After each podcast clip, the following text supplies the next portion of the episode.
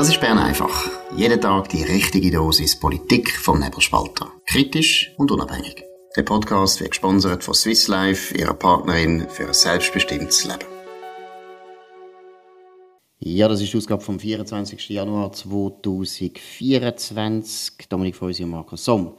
Ja, die Grünen haben eine neue Präsidentin. Dominik, um was geht's?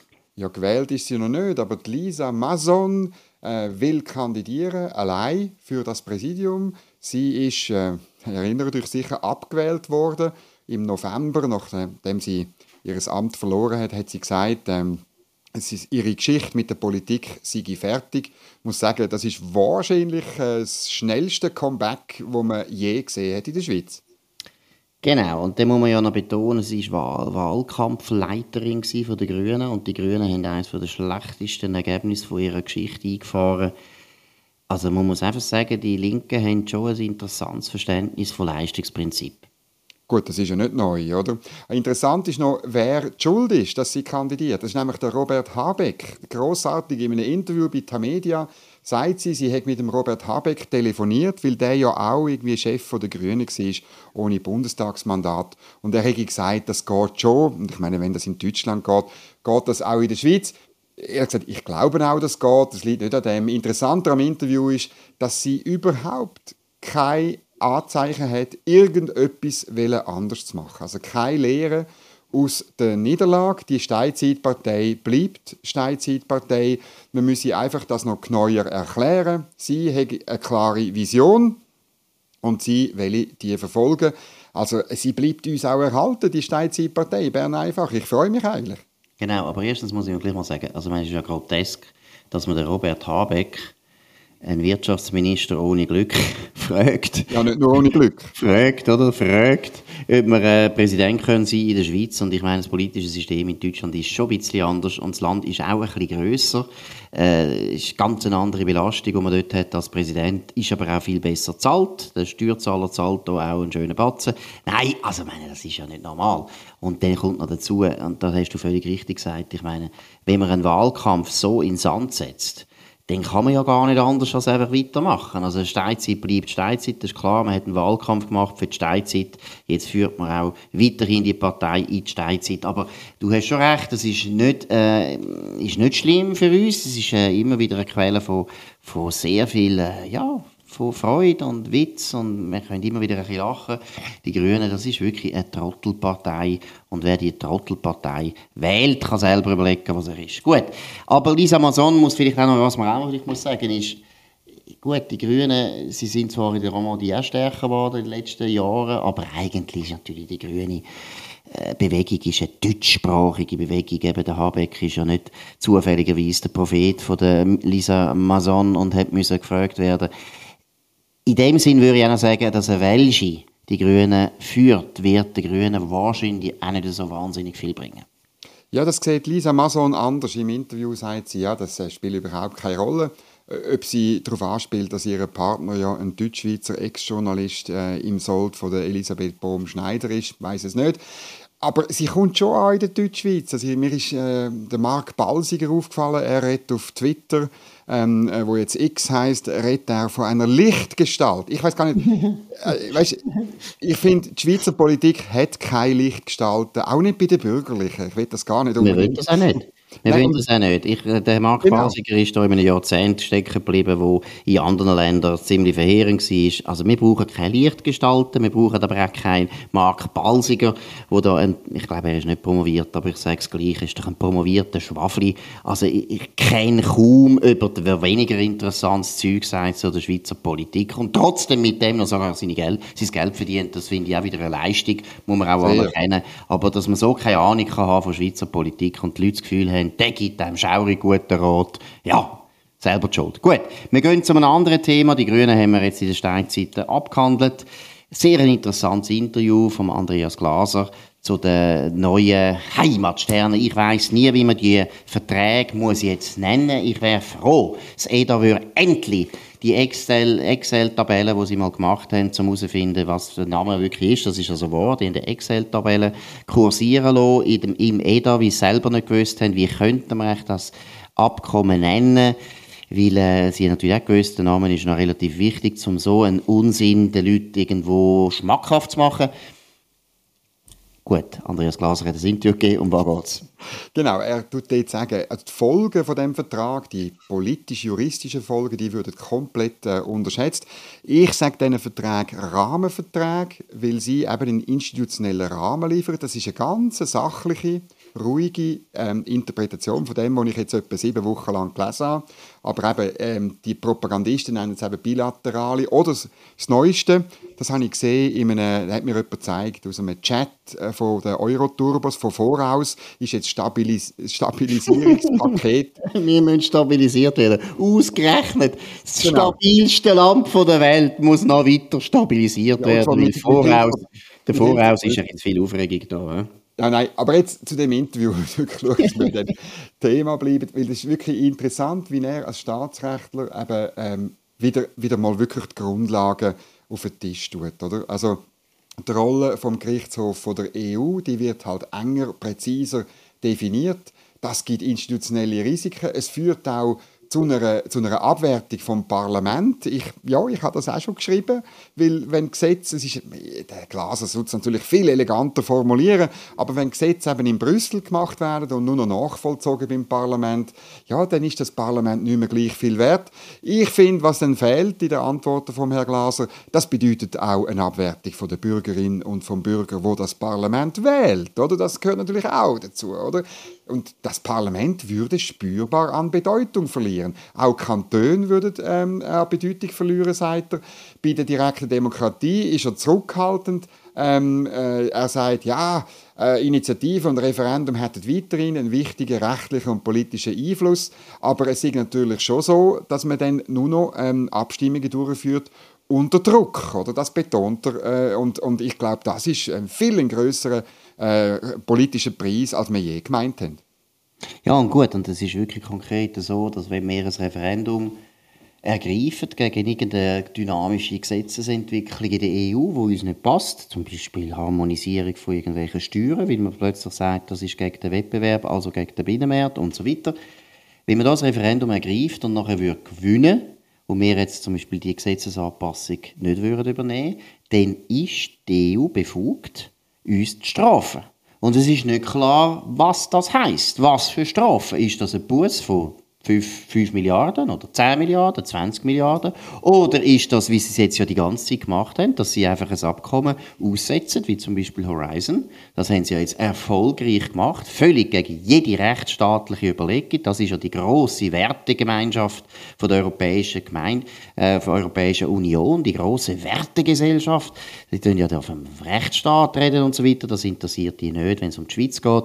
Also das Referendum und Volksabstimmungen und natürlich auch die Initiativen sind überhaupt nicht mehr das Gleiche wie vorher. Und es ist ganz, ganz entscheidend, einer der wichtigsten Gründe, warum die direkte Demokratie in der Schweiz funktioniert, ist, dass das Volk weiß, wir abschließend entscheiden. Abschließend. Deshalb haben wir auch kein Verfassungsgericht. Das ist übrigens auch ganz wichtig. Weil der Souverän nicht das letzte Wort der anderen ins Maul gibt. Einfach nicht. Und das hätten wir nachher. Und da muss man schon sagen, also eigentlich ist das ein, Auflös ein Auflösungsvertrag, es ist ein Antidemokratievertrag, es ist ein Kolonialvertrag, es ist ein Kapitulationsvertrag. Also da habe ich jetzt ziemlich viele gute Ideen gehabt, die CEDA könnte aufnehmen könnte damit sie endlich wissen, wie sie das Ding wollen nennen Aber, ähm, also die sind aber alle, die Namen, Markus, die sind alle nicht auf dieser Excel-Liste. Komisch. Da bin ich überzeugt. Das ist jetzt komisch, das verstehe ich nicht. Ja. Vielleicht könnte man auch den Roland Meyer noch fragen. Der Roland Meyer, Roland Meyer, Roland Meyer. Können Sie euch merken, weil Malbis Gütli hat leider der Christoph Blocher, Altbundesrat, nur gewusst, dass er Meyer heisst und hat den Vornamen nicht mehr gewusst. Wir haben es zu wenig häufig wiederholt. Roland Meier heisst der, Christoph Blocher. Roland Meier. Der Roland Meier. Der Roland Meier. Müsst euch merken, das ist der Antidemokrat und der Antiföderalist von der Schweiz. Bitte aufpassen auf den Mann. Der könnte uns vielleicht auch noch sagen, wie man den Vertrag soll nennen Antiföderalismusvertrag, Antikantonvertrag oder einfach eben Auflösungsvertrag, finde ich eigentlich das beste Ding. Gut, vielleicht noch, ja? vielleicht noch einfach ein Satz vom Andreas Glaser aus dem Interview zu der Frage der Volksrechte, insbesondere Referendumsrecht. Er sagt dort, ich zitiere, ein völlig freier Entscheid, also von der Stimmbevölkerung, wäre aber kaum möglich, denn bei einem Nein würden Sanktionen drohen, welche, das wüsste man im Vornherein nicht. Damit würde sich natürlich der Abstimmungskampf ändern, der Druck auf die Stimmberechtigten dürfte zunehmen.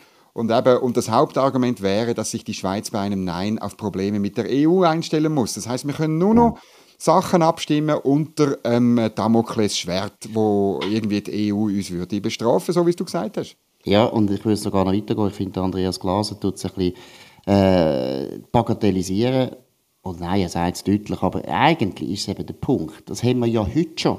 Wie wichtig ist es bei jeder Abstimmung, dass die Leute können sagen ja, wenn wir das nicht machen, zum Beispiel Personenfreizügigkeit, Masseneinwanderungsinitiative, eines der wichtigsten Argumente damals von den Gegnern von dieser Initiative ist ja die EU würde künden, die EU ist dann nicht zufrieden, die EU ist böse, die EU ist hässig und wir kommen den Ohrfeigen über von der EU. Das ist ja heute schon es, der Fall, dass unsere Volksabstimmungen durch ein sachfremdes Argument, durch einen fremden Staat enorm beeinflusst werden. Und nachher ist es dann noch anders. Nachher haben wir dann die Sanktionen sogar noch akzeptiert. Wir haben unterschrieben, dass sie uns dürfen auspeitschen oder büssen oder einsperren. Hört, wenn ihr diesen Vertrag je akzeptiert, dann hat er nicht verstanden, warum es das Land überhaupt gibt seit 700 Jahren. Roland Meyer, auch du wieder einmal ein Buch lesen, vielleicht wieder mal einfach über Schweizer Geschichte ein bisschen nachdenken und nicht so viel nachdenken über die EU als gescheitertes Projekt. Gut, gehen wir zu einem anderen Thema, Schlaf. Schlaf ist eine philosophische Frage. Schlaf ist aber auch eine gesundheitliche Frage und wer ab allem dem, was wir da die ganze Zeit berichten müssen, nicht mehr, kann fast nicht mehr schlafen, dem haben wir eine gute Abhilfe. Hören gut zu. Der Powernap wird Ihnen präsentiert von Schlafvoll. Schlafvoll ist das Schweizer Bettenfachgeschäft mit den besten Preisen. Eine Beratung in einer der elf Schlafvoll-Filialen lohnt sich auf jeden Fall. Mehr Infos auf schlafvoll.ch. Ja, es ist heute wieder mal Mittwoch und das ist Bundesratssitzung und das ist immer ein spezielles Vergnügen für uns. Das ist wirklich ein schöner Tag, weil man dann wieder mal sieht, was unsere Verwaltung, was unsere Beamten, unsere Emsigen sehr hoch bezahlt, aber sicher zu Recht sehr hoch bezahlte Beamte so den ganzen Tag machen. Die schwitzen für uns, die krampfen für uns, die reissen sich alle Beine aus für uns. Zum Beispiel jetzt geht es um nachhaltige Entwicklung. Dominik, um was ist da gegangen? Ja, das ist nur eine Meldung vom heutigen Tag. Es gibt auch noch andere, also man will irgendwie Doppelnamen für Kinder einführen und so. Also wirklich, es, geht, es geht im Bundesrat halt schon um die ganz grossen Fragen. Ähm, Strategie nachhaltige Entwicklung 2030, ein neuer Aktionsplan hat der Bundesrat verabschiedet. Ähm, die Strategie nachhaltige Entwicklung, die fährt er eigentlich schon seit 2021. Äh, der Bundesrat hat das damals äh, beschlossen. Ähm, Vorarbeiten sind noch einmal, gerade fünf Jahre vorher angefangen worden. Äh, es gibt keine Rechtsgrundlage dafür, es gibt keinen Parlamentsbeschluss, äh, darum hat man nie ein Referendum ergreifen. Also du siehst, die Antidemokraten sitzen nicht nur beim Roland Mayer in der Konferenz der Kantonsregierung, sie sitzen auch im Bundesrat und in der Bundesverwaltung. Ich habe dann den Plan aufgemacht, das würde jetzt zu weit führen, die 22 ähm, Massnahmen, die dort drin sind, alle aufzuzählen.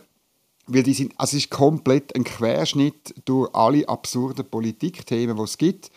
Ein kleiner Höhepunkt, ähm, äh, Maßnahme Nummer 8. Äh, der Bundesrat will die Bäume aus dem Wald locken. Markus, das ist einmal ein Ziel. Ja, das ist gut, das kann die EU nicht. Also das ist eben gleich gut, dass wir noch souverän sind, dass wir die Bäume selber locken Ich weiss nicht, wie das geht. Tut man dem pfeifen oder tut man singen oder tut man denen Zeltchen in Aussicht stellen und dann brechen alle die Bäume Nein, auf und springen davon? Nein, es, beim Staat, es geht ja dann immer, man tut immer Geld ausgeben. Und man macht es natürlich mit Geld. Man lockt die Bäume mit Geld in die Städte rein Und zwar, äh, also man tut zuerst im 2024, das sind, die Meilensteine, die da aufgeführt sind, Präzisierung der institutionellen Struktur, BAFU, BLW, ARE, es sind eben wieder äh, drei Bundesämter. Übrigens, äh, bei den meisten Maßnahmen sind es mehr als drei Bundesämter. Ich habe bei einem sogar zwölf Bundesämter aus, äh, glaube ich, fünf oder sechs Departementen zählt. Das braucht also wahnsinnig viele Sitzungen und zuerst braucht es eben Sitzungen, um die institutionelle Struktur festzulegen. Dann 2025 bis 2026 die partizipative Erarbeitung des Konzeptes und der Pilotinitiativen zur Förderung des Baumbestandes im städtischen Raum. 2027 machen wir dann Diskussion, Konsultation und Validierung des Konzepts und 2027, wahrscheinlich am Jahresende, Entscheide zu den strategischen Perspektiven. Aber gemacht hat man dann noch nichts, Markus, noch rein, gar nichts. Übrigens, die Maßnahme ist auf Antrag vom UWEC, also vom Albert Rösti, in den grusigen Maßnahmenplan hineingekommen. Genau, also ich finde, was auch noch gut wäre, was vielleicht auch zur nachhaltigen Entwicklung gehört, ist, dass man die Besiedlung vom Mond durch Emmentaler mal prüfen und da mal anfangen, gewisse Sitzungen in Angriff zu nehmen. Nein, ich meine, hören Sie mal zu. Das ist der Grund, warum der Staat immer größer wird. Das ist der Grund, warum es immer teurer wird. Das ist der Grund, warum unser Staat seit 1995 praktisch doppelt so groß oder teuer ist. Und der gleiche Staat probiert ja seine Bürger jetzt davor zu warnen dass man einer 13. AV-Rente zustimmt. Ich meine, solche Leute, die sind, ich sage es noch einmal, von allen Geistern verlassen. Wenn man das Gefühl hat, dass man da glaubwürdig ist, wenn man solche birrenweiche Konzepte kann, äh, produzieren kann, so birrenweiche, überflüssige Sitzungen macht, damit die einfach ihr Sitzfleisch ein bisschen pflegen können, das ist eine Zumutung, ist eine Katastrophe und vor allem, ganz wichtig, antidemokratisch. Das ist alles nicht legitimiert. Es gibt kein Gesetz, wo wir abgestimmt haben. Das Parlament hat kein Gesetz abgestimmt, wo man das alles hätte eingeleitet. Alle diese Sitzungen, die sind nie von einem demokratisch gewählten Politiker, äh, außer die, die Bundesräte, legitimiert worden. Das ist eine Zumutung, das ist eine Verwaltung, die amok läuft, die macht, was sie will, und wir zahlen das. Ja, und dann gibt es auch noch, äh, es gibt noch Sachen, die noch, noch größere Tragweite haben. Also es sind in dem Maßnahmen 6 zum Beispiel Grundlagenarbeiten zu Ansätzen für Nachhaltigkeit in Handelsbeziehungen. Oder? Ähm, äh, eine Katastrophe, da sind 1, 2, 3, 4, 5 Departemente mit jeweils einem Bundes... Nein, sechs Departementen mit jeweils einem Bundesamt dabei. Dort geht es darum, äh, und das ist auf Antrag vom Wirtschaftsdepartement, Guy Parmelin in die, in die Liste gekommen, dass man einfach nicht mehr richtigen Freihandel machen darf. Oder? Ähm, dann kommt, ähm, selbstverständlich kommt auch der Rassismus vor, oder? weil wir strukturell rassistisch sind, kommt in dem, in dem äh, ähm, Aktionsplan ebenfalls vor. Das dann, ist Parmelin, das ist also die SVP. Die SVP tut hier Antirassismus-Konzept absegnen. Hören mal auf, für was haben wir eigentlich Bund Bundesrat, wenn die das alles durchwinken. Das ist und ja dann Modellierung von Zukunftsszenarien für die Schweizer Land- und Ernährungswirtschaft und Folgenabschätzung aus Sicht der Nachhaltigkeit. Das ist auch typisch. Immer je blöder äh, Sachen werden, desto länger werden Titel. Das ist auch auf Antrag vom WBF. Da tut man Sachen modellieren. Man kann gar nicht... damit die Leute Insider wissen. Parmelin, das ist WBF. Genau, genau. Dann ähm, äh, Erhebung internationaler Indikatoren zu gesunder und nachhaltiger Ernährung. Also irgendwie müssen wir da irgendwie, es, es geht natürlich auch dann am Schluss vom Tag darum, was wir essen dürfen und was nicht. Das muss ja. auch in Zukunft der Staat festlegen. Auf Antrag vom EDI gibt es eine Initiative «Besser leben» irgendwie, wie wenn das nicht eine individuelle Geschichte wäre. Auch dort, äh, zuerst tut man ein Jahr lang Sicherstellung der Finanzierung im Rahmen der Kulturbotschaft, oder?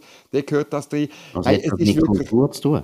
Was hat jetzt das wieder mit Kultur zu tun? Also, meine, es ist einfach, es ist sagenhaft. Lassen Sie mal zu, das könnt ihr fast nicht ertragen, aber ihr müsst Dominik, gibt es noch mehr? Ja, mehr. Analyse der internationalen positiven und negativen Spillovers der Schweiz. Das ist die These, oder? Dass wenn du irgendwie ein Avocado kaufst, dann bist du verantwortlich, dass dort, wo die Avocado wächst, wenn dort irgendwie Wasser zu fest verdunstet und jemand dann kein Wasser hat, dann musst du dich auspeitschen mit der Avocado oder mit dem oder irgendwie der, der Avocado-Kern musst du dir selber in den Grind reinhauen, weil es so schlimm ist. Und ähm, ich dafür gesorgt habe, dass vielleicht ein Bauer in Südamerika, Südamerika seine Familie kann ernähren kann, das wird mir dann nicht angerechnet, oder? Ich Nein. mache nur irgendwo schlechtes Zeug, indem dass ich auf, de, auf dem freien Markt etwas kaufe. Also ich, ich tue es unten dran, ich tue es unten dran verlinken. Und dann muss ich auch sagen, oder, das sind Natürlich, die Ressourcen kommen nie vor, was das alles kostet. Ähm, auch wie viele Leute in der Bundesverwaltung angestellt sind für das, steht nie natürlich. Ich schätze, das sind mehrere Tausend, die da mit dem zu tun haben, weil das sind jeweils wirklich nur bei, bei, bei der Erarbeitung Strategie, Aktionsplan, Anpassung an den Klimawandel für die Zeit nach 2025 sind ebenfalls 1, 2, 3, 4, 5, 6 Departemente mit insgesamt 1, 2, 3, 4, 5, 6, 7, 8, 9, 10, 11, 12, 13, 14 Bundesämter. Ich meine, das, ich einfach, es ist komplett absurd, was da aber, alles gemacht wird. Aber Dominik, noch einmal einfach für unsere Zuhörer, dass es klar ist. Was ist die Rechtsgrundlage von dieser unglaublichen Aktionitis? Was? Keine. Eben, keine. Ich meine, da tut einfach ein Beamter am Morgen mit seiner Frau reden und sagt, komm, ich mache jetzt da eine nachhaltige Entwicklung. Ich meine, wo sind wir eigentlich? Wem sind die eigentlich untergeben, die Beamten? Können die eigentlich einfach machen, was sie wollen? Hören alle gut zu. Die Verwaltung ist das grösste Problem von dem Land. Es löst schon lange keine Probleme mehr, sondern sie tun uns die ganze Zeit neue Probleme schaffen, damit sie irgendwelche Pseudoprobleme können Pseudo lösen, damit sie eine Pseudostelle haben mit ihrem Pseudowissen, mit ihrer Pseudoanstellung. Es ist nicht mehr zum Aushalten. Es ist wichtig, dass man die bürgerliche Partei endlich dazu bringt, dass man die Verwaltung ausräumt. Das geht so nicht weiter. Gut. Jetzt sollten wir wieder die Frage von Russland diskutieren. Und das machen wir jetzt. Wir haben hier eine klare Meinung. Dominik, was sind die wichtigsten Argumente, die wir haben, dass wir der Meinung sind, der Wladimir Putin darf nicht gewinnen? Ja, es geht natürlich einfach darum, ähm, was ist für, für die geopolitische Lage besser, wenn der Putin gewinnt oder der Herr Zelensky, also sind nicht die zwei, wenn es Russland oder die Ukraine ist. Wir haben gestern eine Replik ähm, äh, veröffentlicht von Martin Hartmann, ähm, äh, wegen, der Aus, wegen der Ausdruck von dir und von mir, äh, man müsse halt den Krieg ins gegnerische Land tragen, aber es ist, oder er, er, er unterstellt, dass wir irgendwie würden meinen, oder die Schweiz soll go, go, ähm, Russland go bombardieren. Das stimmt natürlich nicht. Wir sagen einfach, es gibt zwei Varianten. Ein ewiger Krieg, jetzt eingraben in, in, in Schützengräben, wo man sich gegenseitig äh, immer wieder umbringt, Hunderttausende von Leuten, die noch sterben sollen, oder ob man den Krieg entscheidet. Und wenn man ihn entscheidet, ist für mich klar, für wer und gegen wer. Ich bin nicht für Krieg, aber wenn äh, die Ukraine und Russland haben einen Krieg, weil Russland angegriffen hat, muss man sagen, oder? Und darum ähm, ist, es auch, ist es richtig, dass die Ukraine den gewinnt, auch weil Russland die Souveränität von der Ukraine anerkannt hat. Da gibt es mehrere Äußerungen dazu. Aber plötzlich hat man sie angegriffen. Und es ist gut, wenn die Ukraine sich verteidigt. Die Schweiz soll nicht Bomben werfen, ich das nochmal betonen. Aber wenn die Ukraine gewinnen will, wenn der Krieg soll fertig sein und Leben soll gerettet werden, dann muss die Ukraine den Krieg nach Russland tragen. Genau, schon, schon, ich finde schon die Aussage, die du gemacht hast, ich bin nicht für Krieg, die finde ich unnötig, weil der Punkt ist wirklich, das ist eine pazifistische Haltung, das ist gar nicht nötig. Es gibt Kriege, die nötig sind. Wir müssen nicht über den Zweiten Weltkrieg reden, das ist ein No-Brainer. Alle Leute wissen, das war wichtig gewesen. und kein Mensch hätte sich damals daran gestört, wenn man gesagt hätte, ja, also die Engländer sollten jetzt wirklich mal Berlin bombardieren. Wenn man einen Krieg gewinnen will, dann muss man alle Mittel einsetzen können, wenn man überzeugt ist, das Ziel richtig ist. Und das ist jetzt in Russland und in der Ukraine absolut der Fall. Du hast es gesagt, ein Präsident wie der Wladimir Putin hat aus welchen Gründen auch immer und die ganze Diskussion um die lange, lange Vorgeschichte und die armen, armen Russen, die da immer schlecht behandelt worden sind, kann alles sein. Das ist nicht der Punkt. Es gibt eine rote Linie und die rote Linie heißt, selbst wenn du schlecht behandelt wirst, Du kannst nicht einfach ein anderes Land angreifen, wie es dir jetzt so passt. Das ist ein absoluter Konsens im Westen. Ist ja nicht unbedingt, aber einfach im Westen. Und ist übrigens auch noch einer der ganz wichtigen Grundsätze von der UNO. Eine Organisation, wo wir ja normalerweise nicht so wahnsinnig viel halten davon. Aber es ist auch in der UNO ganz klar, ein Angriffskrieg geht nicht. Das ist eigentlich verboten. Und Russland, wo selber sogar Mitglied ist im Sicherheitsrat, hat einfach auch sich typiert um irgendwelche Vorstellungen, die in der UNO wichtig sind.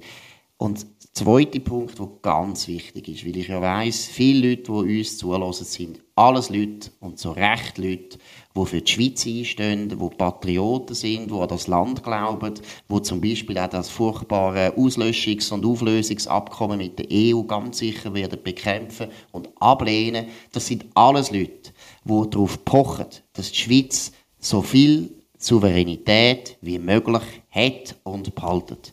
Und wer an die Souveränität der Schweiz glaubt und das wichtig findet, der kann doch nicht einfach ruhig da sitzen und sagen, ist kein Problem, wenn die ukrainische Souveränität mit Füßen treten wird. Und es ist nicht Füße, es ist Bombardierungen, es ist Panzer, es ist einfach ein Überfall. Es ist ein Überfall, den der Putin gemacht hat. Die Souveränität von der Ukraine muss uns, wenn wir unsere eigene Souveränität so hochhalten, so recht, auch wichtig sein. Wir können nicht einfach plötzlich sagen, für uns gilt Souveränität, und Brüssel ist ganz ein Böse. Aber wenn der Putin irgendeinem anderen Land einfach die ganze Souveränität wegnimmt auf eine Art und Weise, die die EU nie, nie, nie macht mit der Schweiz, dann ist man völlig unglaubwürdig. Und das ist eine Position, die ich finde, ist eine Position, die einem in die Teufelsküche bringt. Und das ist der Grund, warum wir absolut überzeugt sind, Russland muss den Krieg verlieren.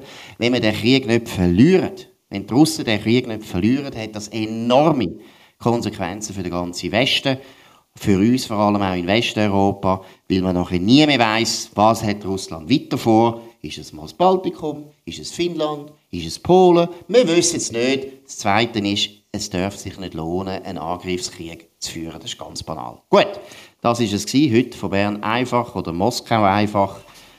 Auf nebelspalter.ch mit Dominik Feusi und Markus Somm. Könnt uns abonnieren auf nebelspalter.ch, Spotify und Apple Podcast und so weiter. Das würde uns freuen. Wir hören uns wieder morgen zur gleichen Zeit auf dem gleichen Kanal. In dem Sinn, bis dann, eine gute Zeit. Das war Bern einfach, gesponsert von Swiss Life, ihrer Partnerin für ein selbstbestimmtes Leben.